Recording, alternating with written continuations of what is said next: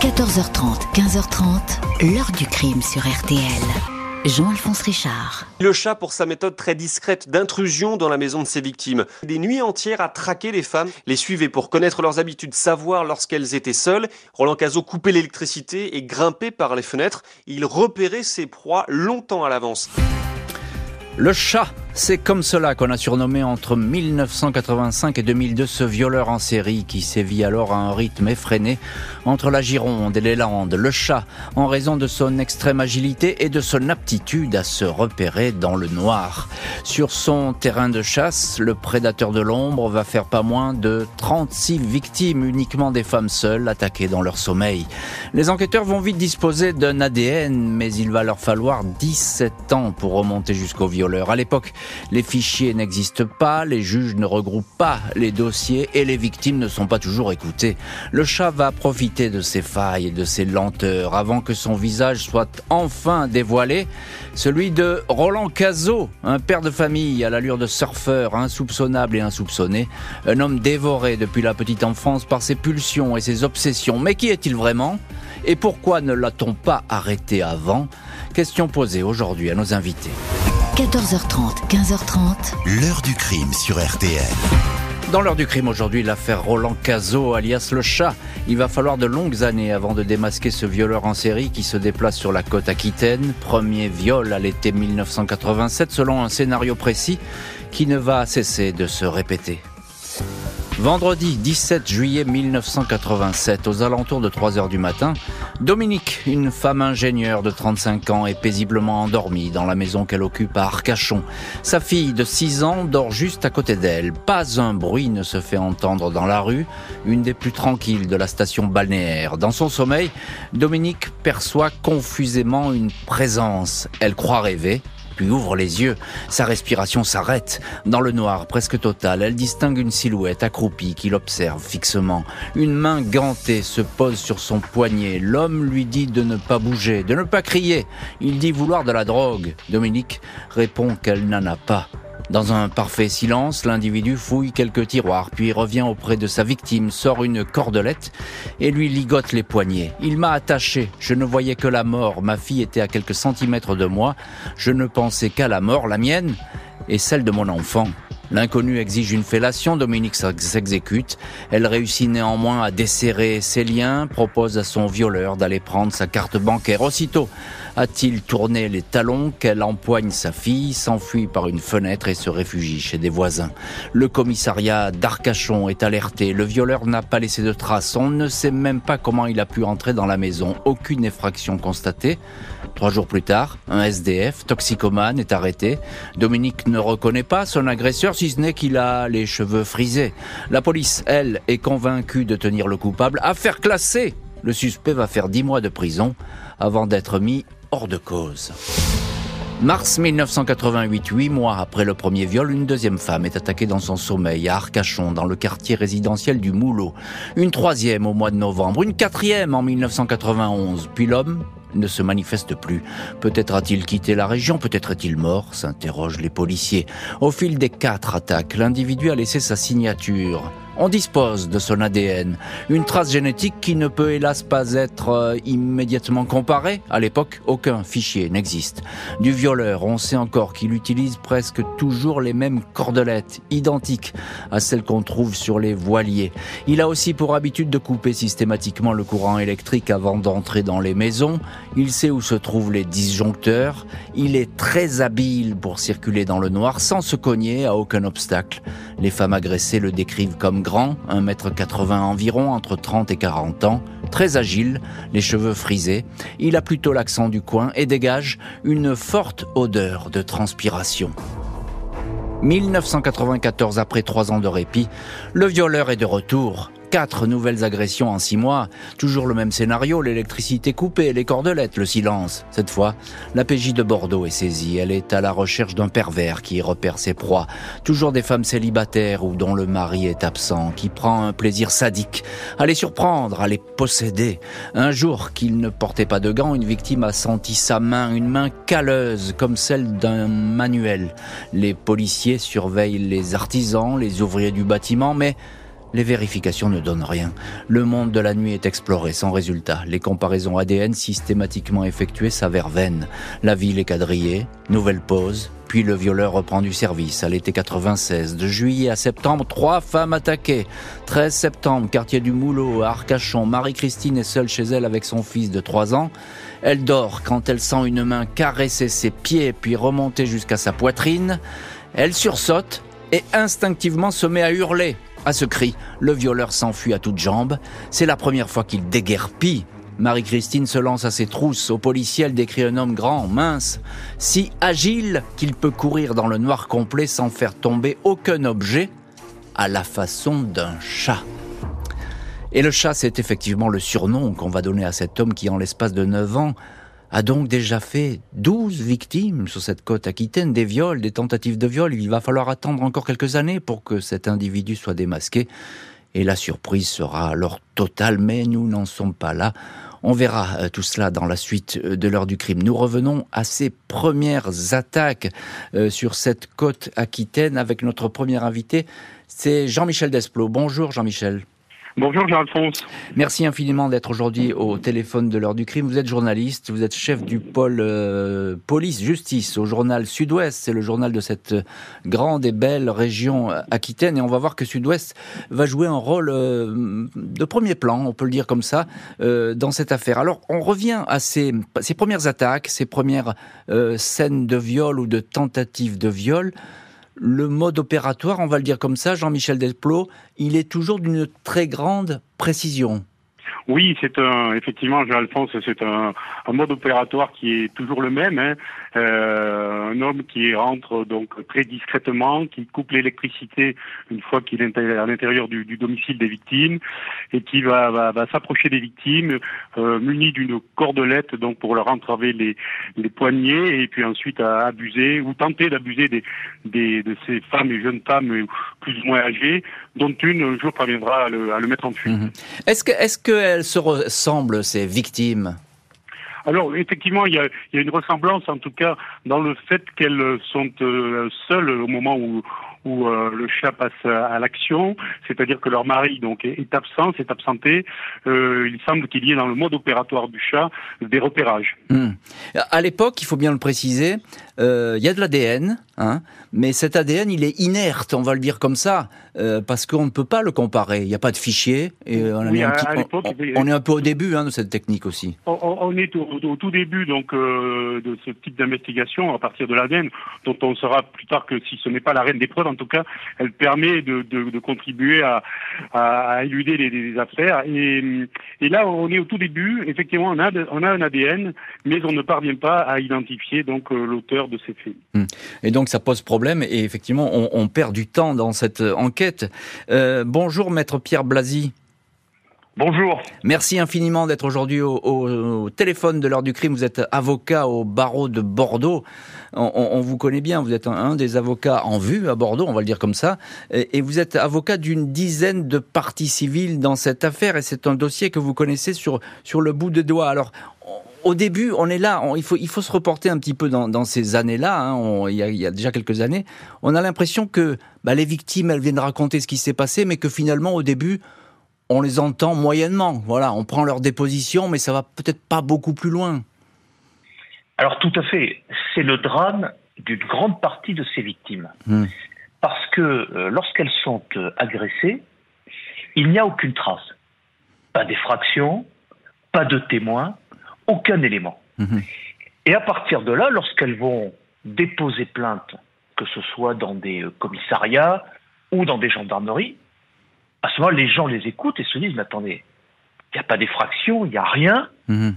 Et ils ont l'impression, les enquêteurs, qu'ils ont affaire à des gens qui sont perturbés ou, comme ça se passe en pleine nuit, qui ont rêvé. Mhm. Et, vous avez... Allez-y, allez-y, maître. Et vous avez un certain nombre de victimes qui vont, lorsque l'affaire va éclater dans le journal Sud-Ouest, qui vont se dire, mais mhm. ça y est, je ne suis pas folle. J'ai pas rêvé oui, c'est ça. C'est que euh, j'ai pas rêvé. Euh, on perd beaucoup de temps en ce début d'enquête. Il faut quand même le dire. Euh, ça va doucement. on croise pas tellement les affaires. On, s'en préoccupe pas tellement. Mais c'est exactement ça, parce que, si vous préférez, il a pas, ça se déroule pas sur six mois non plus, c'est sur plusieurs années. Hmm. Alors, ça va cesser, et puis ça va reprendre quelques années après. Le lien à faire, comme on voit qu'on a changé un certain nombre de, de lieux, c'est plus exactement les mêmes communes, c'est plus les mêmes endroits, les mêmes régions. Bien sûr. Alors, ça va perturber les enquêteurs, puisqu'il faut savoir qu'on a parlé du bassin d'Arcachon des Landes, mais vous aviez déjà une victime dans les premières qui est à Tarbes. Oui, mais, mais, mais, ça, on ne le sait pas, ou en tout cas, les informations, elles ont bien du mal à remonter, c'est le moins qu'on puisse dire. Euh, tout à fait. À, cette époque. Euh, bonjour Jean-Pierre Bouchard. Oui, bonjour. Merci infiniment, vous aussi, d'être au téléphone de l'heure du crime, notre troisième invité. Vous êtes psychologue, vous êtes expert auprès des tribunaux et criminologue. Et vous avez expertisé ah bah, celui qu'on va surnommer le chat, Roland Cazot. Vous allez nous dire euh, dans, un petit moment euh, comment s'est déroulée cette expertise. Mais là, je fais plutôt appel aux criminologues. Euh, alors, il y a ces, ces faits qui se ressemblent, ces attaques qui se commencent à se multiplier à un rythme assez régulier on a l'impression que c'est un homme qui connaît parfaitement toutes les habitudes des victimes et qui habite le coin. Ça, c'est une évidence, non, Monsieur Bouchard? Alors, qui, a un lien en tout cas avec le coin, euh, s'il n'habite pas directement. Euh, et si vous voulez, c'est un cas euh, assez classique de, de, violeur en série, parce que pour qu'il y ait série, c'est, comme vous le savez, c'est au moins trois agressions, voire beaucoup plus. Mhm. Et on parle toujours de chiffres noirs parce qu'il y a toujours le risque qu'il y ait des faits qui soient inconnus. Et pour que ça dure, il faut qu'il y ait un mode opératoire qui permette de ne pas euh, se faire appréhender en quelque sorte. Mm. Et, et, et, les agresseurs en série, quel que soit le type d'agression, ou les délinquants en série, en général, sont des spéculateurs. Ils emploient des méthodes dont ils savent que ça va leur amener le gain qu'ils cherchent, là, qui est sexuel, mm-hmm. euh, sans avoir d'inconvénients, c'est-à-dire se faire interpeller. Mm-hmm. Donc, euh, il reproduit, comme beaucoup d'autres, euh, ce qu'il sait faire, et, et c'est un technicien de la chose, mais dans les deux sens du terme. C'est quelqu'un qui était technicien en quelque sorte dans, dans, dans, dans la vie, très méthodique, euh, bon travailleur, etc., mais qui était aussi un technicien ah dans le repérage, dans la préparation, dans la préméditation et dans le choix des victimes, puisque comme ça a été dit, un des critères de choix fondamentaux pour lui était évidemment que ce soit une femme, mmh. puisqu'il était en chasse hétérosexuelle, mais euh, qu'il n'y ait pas d'homme qu'il n'y ait pas d'homme, c'est-à-dire pas de mari, célibataire, etc ça faisait l'objet d'un repérage. Oui, tout à fait. Alors vous décrivez bien cette méthodologie du chat. On ne sait pas qui il est à ce moment-là de l'enquête. Encore un petit mot, Jean-Michel Desplot, euh, journaliste euh, Sud-Ouest. Euh, le petit grain de sable, c'est tout de suite c'est Marie-Christine parce qu'elle, elle crie quand elle est attaquée et elle le met en fuite. Ça, c'est une nouveauté. Oui, effectivement. Donc, euh, Jean-Alphonse, cette, dame, Marie-Christine, qui, qui, est agressée en pleine nuit, comme les autres victimes, euh, hurle et parvient à mettre donc en, fuite le, chat qui, disparaît tel qu'il était arrivé, c'est-à-dire sans laisser de traces. Le journal Sud-Ouest va publier un grand article sur le chat. Mais comment l'intéressé va-t-il réagir? 21 juin 1998, le journal Sud-Ouest rompt le silence officiel sur la série de viols et de tentatives de viol à Arcachon et dans la région. Des victimes se sont décidées à parler afin de sensibiliser toutes les habitantes du coin, victimes potentielles du chat. Le violeur agit toujours la nuit. Titre effectivement Sud-Ouest, une mauvaise publicité pour le juge de Bordeaux. Il voulait garder l'affaire secrète, il craint que le violeur, se sentant traqué, change de mode opératoire, ou pire, que sa signature soit imitée par d'autres pervers il n'en est rien. Quatre mois après les révélations dans la presse, le chat a attaqué une femme, maman d'un enfant de 7 ans, dans sa maison d'Osgore, station balnéaire de la côte landaise, à 166 km d'Arcachon.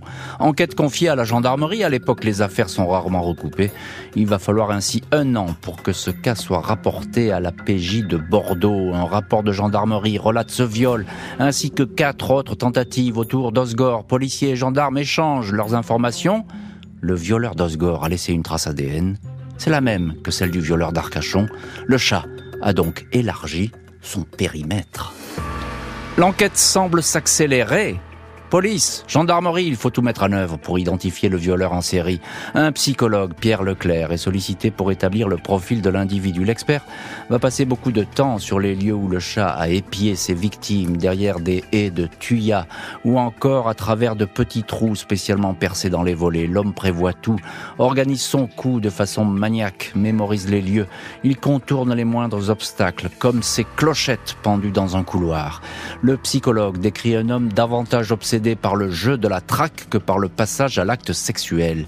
Il est présenté comme quelqu'un d'intelligent qui travaille, socialement bien inséré, qui pourrait être votre voisin, un monsieur tout le monde qui en aucun cas n'est un malade mental. Le filet se resserre. Mais les viols continuent. Déjà 17 victimes dans le secteur d'Arcachon, 10 dans celui d'Osgore. 24 juin 2001, le chat visite une maison à Osgore qu'il connaît bien. Six ans plus tôt, il avait tenté ici de violer une mère de famille. Elle s'était défendue. Il n'était pas parvenu à ses fins. Ce soir-là, c'est sur la fille de la maison qu'il tombe. La jeune femme, 18 ans, se défend à son tour, hurle et le met aussitôt en fuite. Trois attaques dans ce seul quartier. Les agressions se poursuivent jusqu'au chiffre de 36 victimes, des femmes âgées entre 19 et 78 ans. Avril 2001, un habitant de Seignos, près d'Osgore, déclare un cambriolage à la gendarmerie. On ne lui a rien volé, sauf, dans un cadre, une photo de sa sœur, Laure, Inquiétant, car sa sœur a failli être violée presque 20 ans auparavant. Elle avait été attachée, conduite en forêt, mais avait pu faire entendre raison à son agresseur, un certain Roland Cazot, 24 ans à l'époque, condamné à un an de prison. Les gendarmes vérifient Cazot, 43 ans, marié, deux enfants, ancien soudeur, contremaître au chantier d'Aquitaine, a souvent travaillé non loin des lieux des viols. Sa camionnette avait même été signalée près d'un endroit où un transformateur électrique avait été trafiqué, signalement jamais vérifié à l'époque. Le 20 février 2002, Roland Cazot est interpellé dans sa maison de Saint-Jour de Marennes, près d'Osgore. Et on va voir ce que va répondre Roland Cazot aux enquêteurs. Il ne montre pas de surprise particulière quand les gendarmes demandent de le suivre. Il va se prêter sans la moindre réticence non plus à un test ADN. On va parler euh, tout à l'heure, dans les chapitres suivants de l'heure du crime, de ce suspect numéro un. Pour l'instant, on est là à 36 victimes, 36 victimes recensées, viol et tentatives de viol, confondues dans cette région aquitaine que vous connaissez bien. Jean-Michel Desplot, journaliste, chef du pôle police-justice au journal Sud-Ouest, et vous avez euh, suivi euh, toute cette affaire. Il se déplace beaucoup, le chat. Hein. il, va à droite, à gauche. Pas facile de recouper les dossiers. Oui, euh, de par sa profession, effectivement, le chat se déplace beaucoup entre Landes et, Gironde. Hein. Il, il, travaille sur des chantiers, ce qui n'a pas éveillé d'ailleurs les, soupçons de, son épouse, parce que il mettait souvent le, réveil en pleine nuit, prétextant se rendre sur des sur des chantiers, tantôt donc dans les Landes et et le plus souvent d'ailleurs donc sur le, le bassin d'Arcachon. Et comme vous l'avez indiqué euh, tout à l'heure, Jean-Alphonse, effectivement, le, le, le journal Sud-Ouest en, en 98, mmh. en ayant recueilli le, témoignage de, de, trois victimes, a, a, contribué un petit peu à, à médiatiser donc ces faits qui jusque-là étaient restés secrets. Parce que jusqu'à présent, il faut bien le dire, la presse n'avait pas du tout parlé de cette affaire parce que les autorités, bah, euh, en gros, ne voulaient pas. Le dossier était gardé secret. On avait peur qu'effectivement, euh, il, parte dans la nature et qu'on ne le retrouve pas, le chat. Oui, alors effectivement, il y a, deux aspects sur cette omerta de l'époque. La, première, c'est que les enquêteurs se montraient peu bavards parce que, effectivement, ils redoutaient que une médiatisation de ces affaires euh, contribue à, faire cesser le, le chat dans ses, dans, dans, dans ses actes et, et, et peut-être l'éloigne de la région. Mmh. Et puis le deuxième aspect, c'était effectivement que, euh, vous le savez, euh, hein, comme tous nos auditeurs, Arcachon euh, jouit d'une grande réputation. Ah oui. hein, C'est une station balnéaire très huppée. Et à l'époque, les, les, bah, les élus euh, ne souhaitaient pas effectivement que que cela devienne donc la, cité du viol. Oui, donc ça effectivement, ça serait une très mauvaise publicité. Encore une petite question, euh, Jean-Michel Desplot. La camionnette de Cazot, à un moment donné, elle est repérée. On aurait pu l'arrêter à ce moment-là, c'est-à-dire qu'il suffisait d'une vérification sur la plaque minéralogique pour faire un rapport avec cet homme. Ça n'a pas été fait. On peut pas dire que euh, que l'enquête est vraiment prospérée. On a perdu du temps, on a fait des erreurs. Il y en a beaucoup dans ce dossier.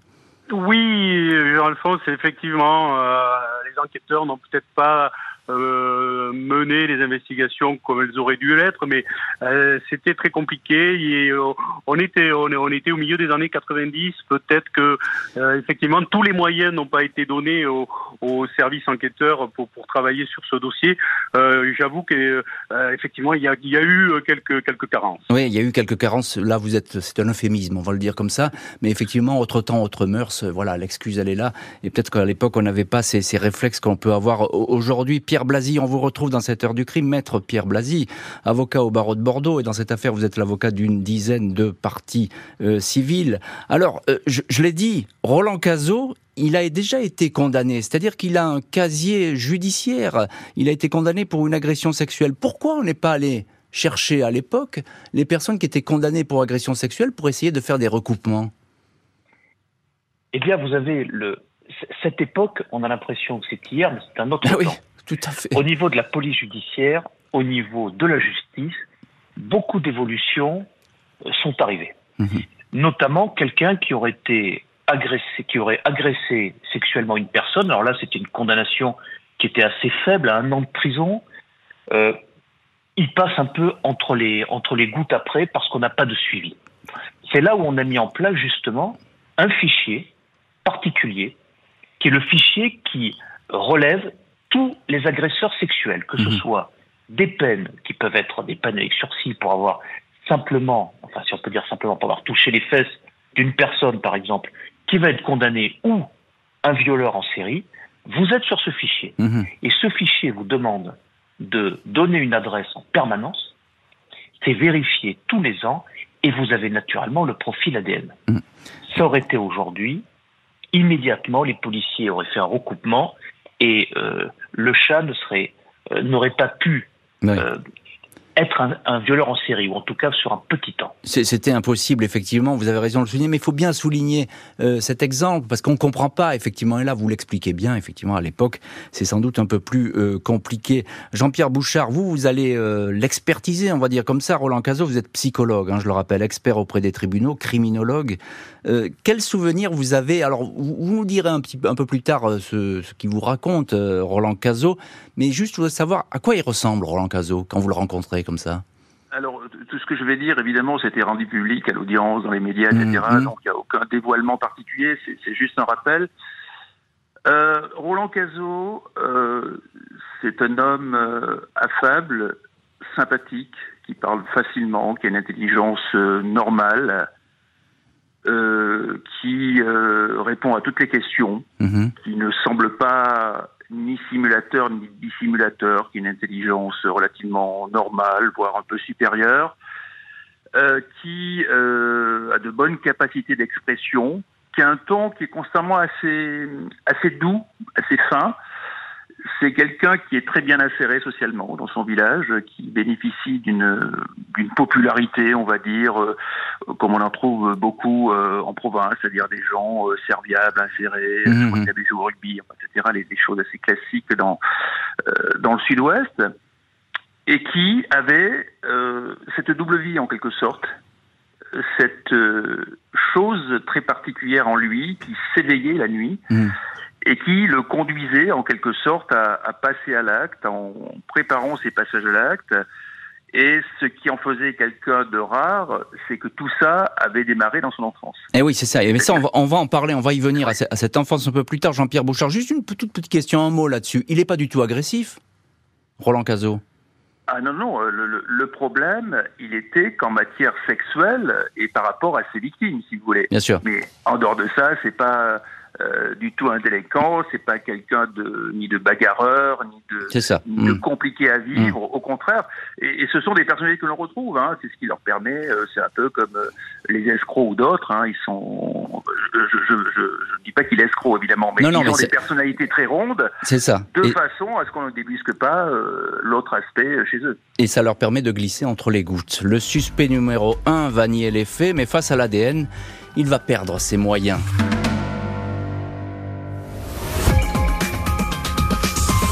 Je me dis, mais pendant tout ce temps-là, comment se fait-il qu'on ne soit pas retombé sur lui? Il est resté dans un périmètre de, je sais pas, dans une zone euh, petite, petite zone. J'avoue que c'est une grosse interrogation. 20 février 2002, Roland Cazot fait face aux enquêteurs pendant 10 heures. Il nie toute implication dans la série de viols. Il n'est pas le chat. Il a bien été condamné il y a 20 ans pour une agression sexuelle, mais il n'a jamais récidivé. Le laboratoire rend alors le résultat du test ADN. Cazot et le violeur ne font qu'un. Cette fois, le suspect s'effondre. Il se met à sangloter. Des larmes qui ne vont plus cesser. Il reconnaît les 16 viols et les 20 tentatives attribuées au chat. Il se souvient de tous les détails. Sa mémoire est phénoménale. Il semble presque revivre ses crimes. Il raconte ses heures passées à surveiller les allées et venues de ses victimes. Il se moquait de leur âge, de leur couleur de peau ou de leurs cheveux. Il voulait juste qu'elles aient une poitrine ni trop grosse ni trop petite. Le psychiatre chargé de l'examiner décrit un homme obsédé par la traque, excité à l'idée de surprendre ses femmes, éprouvant le désir secret qu'elle lui cède sans se réveiller. 21 février, Roland Cazot est amené sous bonne escorte au palais de justice de Bordeaux. Il est mis en examen. La juge d'instruction Françoise Gambachizé, qui a hérité des dossiers d'Arcachon et d'Osgore, va l'interroger à cinq reprises. Elle découvre un homme en proie depuis le plus jeune âge à ses obsessions, ses pulsions. À l'âge de 5 ans, il suivait déjà les femmes pour pouvoir les approcher au plus près à 12 ans. Il épiait fréquemment sa mère et sa sœur en train de se déshabiller ou de faire leur toilette. Il a toujours fabriqué des passe-partout, des clés qui lui permettent d'entrer dans les maisons des uns et des autres pour y jouer les voyeurs. Quand il a connu Nathalie, son épouse, il a cru que tout cela allait s'arrêter.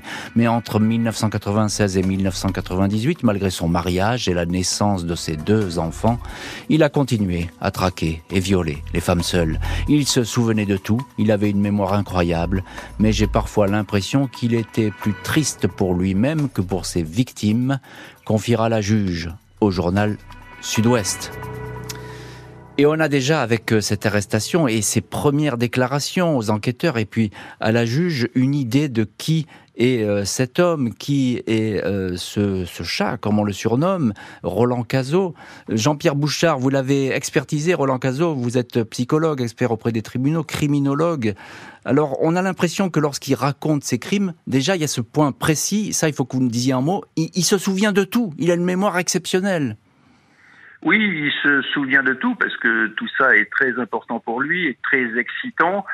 Euh, donc euh, évidemment, ça, ça a marqué sa, sa, sa mémoire. C'est comme des, des, espèces de trophées érotiques euh, nésiques en quelque sorte. Mmh. Et, et, il faut souligner que beaucoup d'autres agresseurs en série, et notamment des, des, tueurs en série à motivation sexuelle, euh, à l'époque il y avait euh, Allègre par exemple, originaire de Toulouse et d'autres personnes comme ça, euh, qui eux étaient plus réticents à parler de tout ça et on a affaire euh, à l'audience à des choses assez mmh. classiques et que doit connaître euh, Pierre Blasi. C'est je me souviens pas exactement, je sais plus, c'est trop loin, etc. Mmh. Une négation par par ça, c'était pas du tout le cas de de, de, de Roland Cazot euh, mmh. en période du moins périphérique du procès qui euh, se souvenait de tout et euh, en parlait à peu près euh, normalement. En parlait normalement. Juste un petit mot encore, Jean-Pierre Bouchard. On a l'impression qu'aussi il revit presque ces scènes de viol ou de tentatives de viol. Il est encore dedans. Alors, il est encore dedans. Il faut, faut savoir que c'est, bah, ce sont des actes sexuels très importants pour, pour ces gens-là, parce que par ailleurs, il avait une vie euh, sexuelle tout à fait normale. Hein. J'imagine, il était mmh. marié. Euh, les gens qu'il connaissait disaient que c'était quelqu'un de euh, comment dire, qui n'aurait pas manqué de femmes s'il avait s'il avait voulu, oui. euh, parce qu'il c'était quelqu'un de, de fait normal, sympathique, mmh. bel homme, etc. Euh, donc c'était vraiment ça qu'il érotisait par-dessus tout, et évidemment mmh. c'est marquant pour lui. C'est marquant pour lui. Maître Pierre Blasi, vous êtes l'avocat d'une dizaine de parties civiles dans cette affaire. Il, il a jamais été soigné après sa première condamnation, Roland Cazot? Et non, parce que à l'époque, en fait, quand vous sortiez euh, d'une affaire, ce qui lui était reproché avait été considéré par le tribunal comme sa première affaire, comme une affaire, euh, je ne veux pas dire classique, mais mmh. une petite affaire. Mmh. Donc à partir de là, vous n'avez pas eu ce qu'on appelle aujourd'hui un suivi socio-judiciaire qui aurait permis des soins, qui aurait permis beaucoup de choses. Mmh. C'est pour ça qu'il est passé à travers, parce qu'on n'a pas pris conscience à cette époque, et les expertises qui ont pu être réalisées n'ont pas pris conscience que c'était en fait quelqu'un qui était gravement perturbé, et qui allait passer à l'acte à nouveau, mais de manière beaucoup plus grave. Oui, c'est ça. On l'a pas vu venir en fait. Puis dans cette affaire, effectivement, on n'a pas vu venir beaucoup de choses. Hein. On est passé souvent sous les radars. Jean-Michel Desplot, journaliste, chef du pôle police-justice au journal Sud-Ouest, et c'est un journal qui a beaucoup suivi euh, cette affaire. C'est votre région, l'Aquitaine. Alors, euh, un mot quand même on est face à cet homme, Roland Cazot, les cheveux frisés, on l'a dit, il est plutôt bel homme, il, porte beau, il s'exprime bien. Euh, c'est pas du tout vraiment le portrait qu'on peut faire parfois un peu de manière caricaturale du, violeur en série. Euh, tout à fait, Jean-Alphonse. Je me souviens lorsque nous, nous, euh, journalistes, euh, lors du procès d'assises, c'était la première fois que, effectivement, nous, nous, avions face à nous Roland Cazot. on s'attendait à avoir un monstre. Hein. On mm. s'attendait à avoir un monstre. Mais nous avions face à nous Monsieur Tout le Monde, plutôt bel homme, comme vous l'avez indiqué, comme vient de le, souligner Maître Blasi. look de surfeur, vous voyez, cheveux frisés, ondulés, le teint un petit peu allé, grand. voilà, vraiment euh, un homme qui passe partout et que l'on ne soupçonnait pas d'être ce, violeur en série qui a, qui a traumatisé, véritablement traumatisé euh, toute, toute l'Aquitaine. Hmm. Le suspect numéro 1 a tout avoué. Il va être jugé devant la cour d'assises. Lundi 28 novembre 2005, 14h, Roland Cazot, 47 ans, prend place sous les flashs des photographes dans le box de la cour d'assises de la Gironde, à Bordeaux. Blouson beige, cheveux frisés, allure sportive, il évite de regarder les 28 victimes qui se sont constituées partie civile. Il garde la tête baissée à l'énoncé de ces 36 crimes. Des femmes n'ont pas eu la force de venir témoigner. Je n'ai pas envie de connaître mon agresseur, je ne dors plus. Depuis, je ne peux plus entrer dans la maison de mes parents à Osgore, écrit l'une d'elles. Les experts s'accorde à dire que toutes les victimes vivent toujours avec de graves syndromes post-traumatiques. 36 vies bouleversées. Monsieur Cazot est entré dans ma vie, il n'en est jamais ressorti, dit une des plaignantes. Les amis, les proches de l'accusé ne peuvent que raconter leur stupéfaction. Son ex-épouse, Nathalie, se souvient d'une vie agréable et joyeuse. J'étais heureuse, dit-elle. J'ai été bernée, manipulée. Roland, tu as brisé ma vie et celle des enfants, lance l'épouse sans colère à l'accusé. Roland Cazot se raconte, souvent en larmes, quand il reconnaît l'horreur de ses actes. Il parle de son enfance, un père fermier, effacé, une mère autoritaire qui le frappait à coups de martinet. Il se décrit comme un souffre-douleur. La mère, Paulette, est appelée à témoigner. Elle tente de minimiser les accusations de maltraitance. Cazot explique que c'est elle, la première femme qui l'a observé, elle était nue. Il a eu alors l'envie dévorante de toucher des poitrines. Après sa condamnation en 83, il pensait pouvoir tourner la page, mais dit-il, je ne pouvais pas me sortir ça de la tête. Je n'ai jamais réussi à l'enlever. À l'époque, la peine maximale est seulement de 15 ans pour des viols simples, peu importe le nombre de faits ou la préméditation. 16 décembre, Roland Cazot, le chat, écope de 14 ans de prison et c'est une peine qui apparaît aujourd'hui bien légère, mais qui apparaît déjà très légère à l'époque aux yeux des victimes. On parle de viol simple car euh, il n'est fait aucun usage euh, d'une arme. Maître Pierre Blasi, euh, dites-moi si, si, je me trompe, mais à l'époque c'est comme ça. On ne peut pas aller au-delà de 15 ans même s'il avait commis encore davantage de viols. Tout à fait. La peine maximum prévue par la loi était une peine de 15 ans. Mmh. Ce, qui, est complètement, euh, entre nous, ridicule. par rapport au préjudice subi par les victimes, bien sûr. Hmm. Parce que euh, le chat a laissé sur le carreau une. Alors, il y a 36 agressions tentatives mélangées. Pour ce qui est des parties civiles que j'ai pu défendre, il a laissé 10 femmes, comme on dit, sur le carreau. C'est-à-dire, hmm. une victime de viol, c'est un, c'est une mort psychique. Bien sûr. Il y a eu l'avant-caso et l'après-caso. Hmm. Et, ces victimes qu'on va voir à la barre, maître euh, Blasi, euh, celles qui, sont, qui ont eu le courage de venir, euh, elles sont détruites. Ah mais elles sont complètement détruites. Vous avez des gens qui ne peuvent plus faire ce qu'elles faisaient avant, qui ne peuvent plus rester dans la maison où elles ont toujours habité, hmm. où elles ont passé leur enfance avec les parents. Vous avez des scènes sordides avec une tentative de viol sur la mère. Hmm. Vous avez quelques années plus tard une tentative de viol sur la fille. Hmm, oui, tout à fait. C'est-à-dire dans le même endroit. Hmm. C'est très particulier. Il y a une impression d'insécurité auquel s'est ajoutée euh, je vous laisse imaginer la première victime qui était à Tarbes, une des premières victimes à Tarbes, qui a un studio de danse. Le chat est rentré dans le studio, s'est caché, alors qu'elle donnait un cours, s'est caché derrière une, une, un rideau pour attendre que tout le monde parte une fois qu'il est parti, il est arrivé, il l'a violée, elle est restée terrorisée lorsqu'elle est allée se plaindre. On l'a prise pour une folle. Ah oui. On a dit, il n'y a pas d'effraction, c'est pas possible, vous délirez. Hum, et c'était. Ce sont des femmes comme ça. Et voilà, et c'était hélas, vous l'avez très bien dit, Maître Olazi, c'était hélas le, hélas le sort trop commun euh, de ces plaintes pour viol. À l'époque, ça a évolué, et fort heureusement, ça a évolué. Euh, Jean-Pierre Bouchard, psychologue, expert auprès des tribunaux, à l'époque, vous avez expertisé Roland Cazot. Il, il sanglote beaucoup lors des interrogatoires, il pleure à son procès. Il est sincère ou pas? Ouais, je, je pense qu'il y a une forme de sincérité parce que c'est tout un monde qui s'effondre pour tout le monde, hein, pour mmh. euh, pour lui, pour sa vie de famille, euh, pour euh, pour oui peut-être certaines autres choses, parce que Roland Cazot, ce qu'il faut dire, c'est qu'il a jamais eu l'intention de tuer. Mmh. Il faut savoir que chez les agresseurs sexuels en série, il y a un risque, notamment avec les procédures actuelles, c'est que contrairement à ce que disent certains psy, euh, les agresseurs sexuels qui tuent ne le font pas par sadisme la plupart du temps, ils le font tout simplement pour éviter que la victime révèle leur identité, mmh. donc euh, ils détruisent la victime en quelque mmh. sorte. Mmh. Je pense pas que, je lui ai posé la question, hein, je pense pas que, elle lui a été posée par d'autres aussi, je pense pas qu'il ait eu sincèrement l'intention de tuer, donc il n'y avait pas ce niveau de, de gravité ultime, mais euh, les, les, les, scénarios comme ça préparés dans le noir, euh, dans la surprise, c'était vraiment ce qui l'excitait, et en contrepartie, c'était ce qui terrorisait évidemment les, les victimes. Bien sûr, il y, a, toute une mise en scène, et ça, vous le décrivez très bien, Jean-Pierre Bouchard, il y a toute une mise en scène dans ces actes euh, qui est extrêmement intéressante. Jean-Michel Lesplot, journaliste, chef du pôle police-justice au grand journal Sud-Ouest, le journal de cette région, évidemment, vous, vous y êtes à ce procès. Euh, on a le sentiment que euh, son passé a pesé lourd aussi dans, dans cette peine. 14 ans au lieu de 15 ans, c'est-à-dire qu'on lui a donné une petite année parce qu'on a reconnu qu'effectivement, peut-être c'était quelqu'un qui était très malheureux dans son enfance, c'est ça?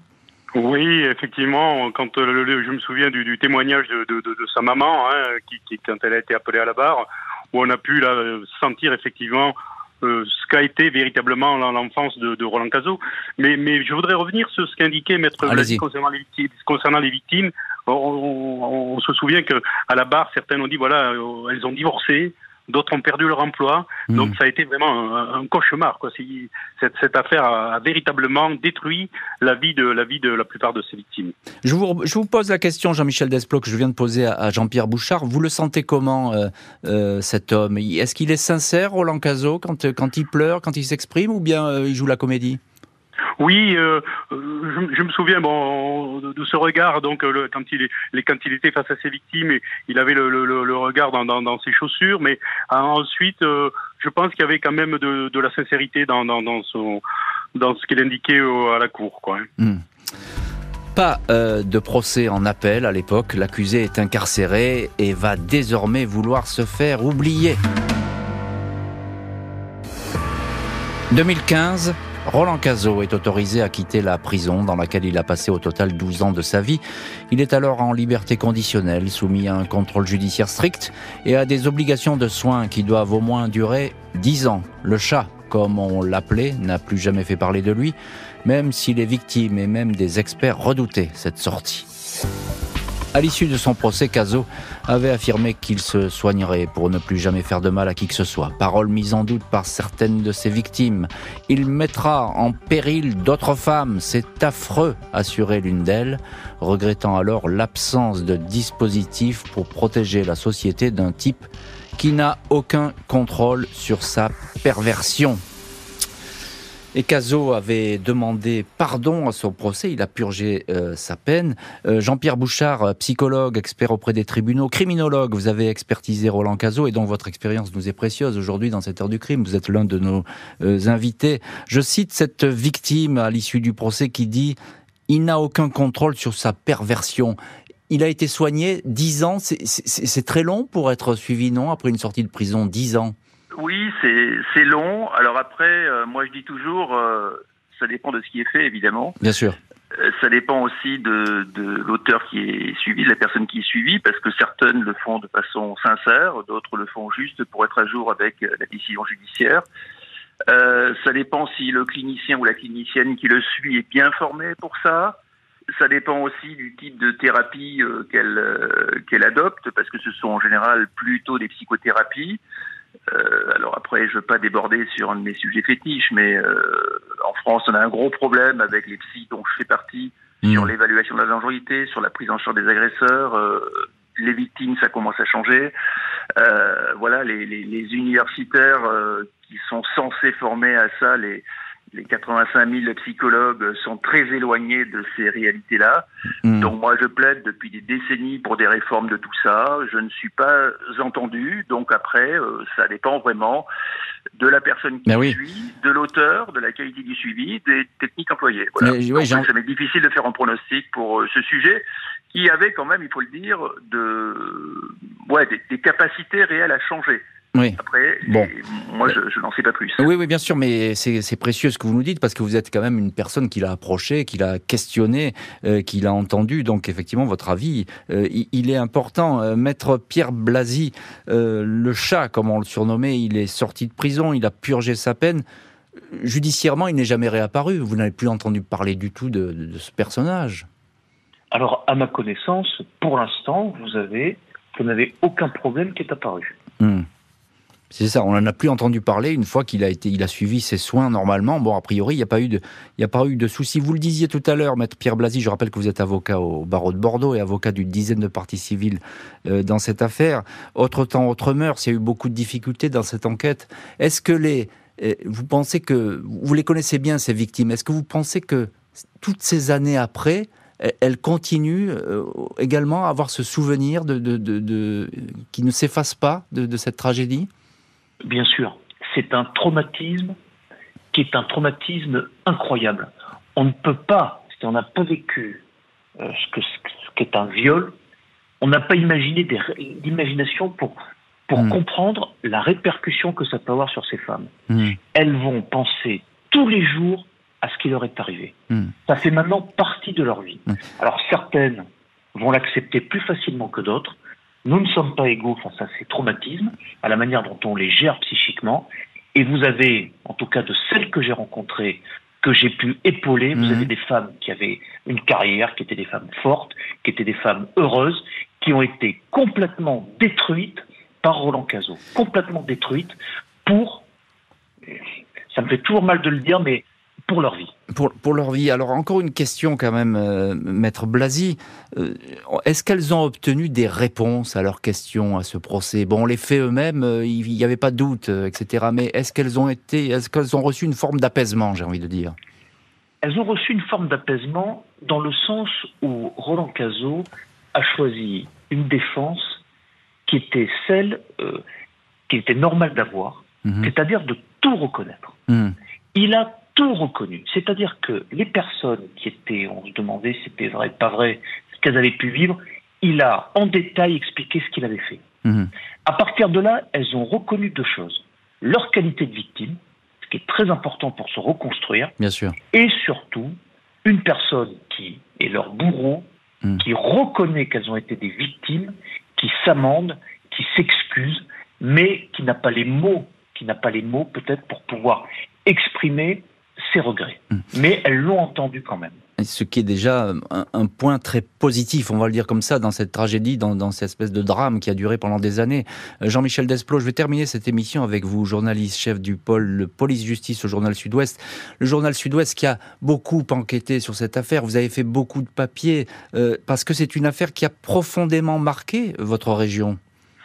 Oui, c'est une affaire, c'est un des, un des faits divers de ces, de ces 25 dernières années qui, qui a marqué profondément la région et qui reste encore aujourd'hui dans, dans, dans, toutes les mémoires. Hein. Hmm. Effectivement, euh, euh, quand on parle de, de du chat, dans, dans, dans l'Aquitaine et en Gironde en particulier et dans les Landes également, on, on, on se remémore ce, ce violeur en série qui a, qui a marqué, qui a marqué la côte la côte du Pays Basque jusqu'au bassin d'Arcachon. On, l'a déjà dit un petit peu dans cette émission, mais ça sera ma dernière question. Euh, on a le sentiment que aujourd'hui, un, tel individu, il pourrait pas faire autant de victimes avec les moyens actuels. Il aurait été attrapé beaucoup plus vite. Oui, aujourd'hui, la, la, police technique et scientifique a fait d'énormes progrès au cours de ces 20 dernières années, justement. les policiers disposent du, fichier automatisé, donc mm. des, empreintes génétiques, qui, qui, est un outil pour eux, qui est, qui est vraiment mm. euh, quelque chose qui leur permet de, de solutionner beaucoup plus rapidement les mm. enquêtes. Merci infiniment Jean-Michel Desplot, maître Pierre Blasi et Jean-Pierre Bouchard d'avoir été aujourd'hui les invités de l'heure du crime. Merci à l'équipe de l'émission, Justine Vignot, Marie Bossard à la préparation, Boris Pirédu à la réalisation. L'heure du crime, présenté par Jean-Alphonse Richard sur RTL.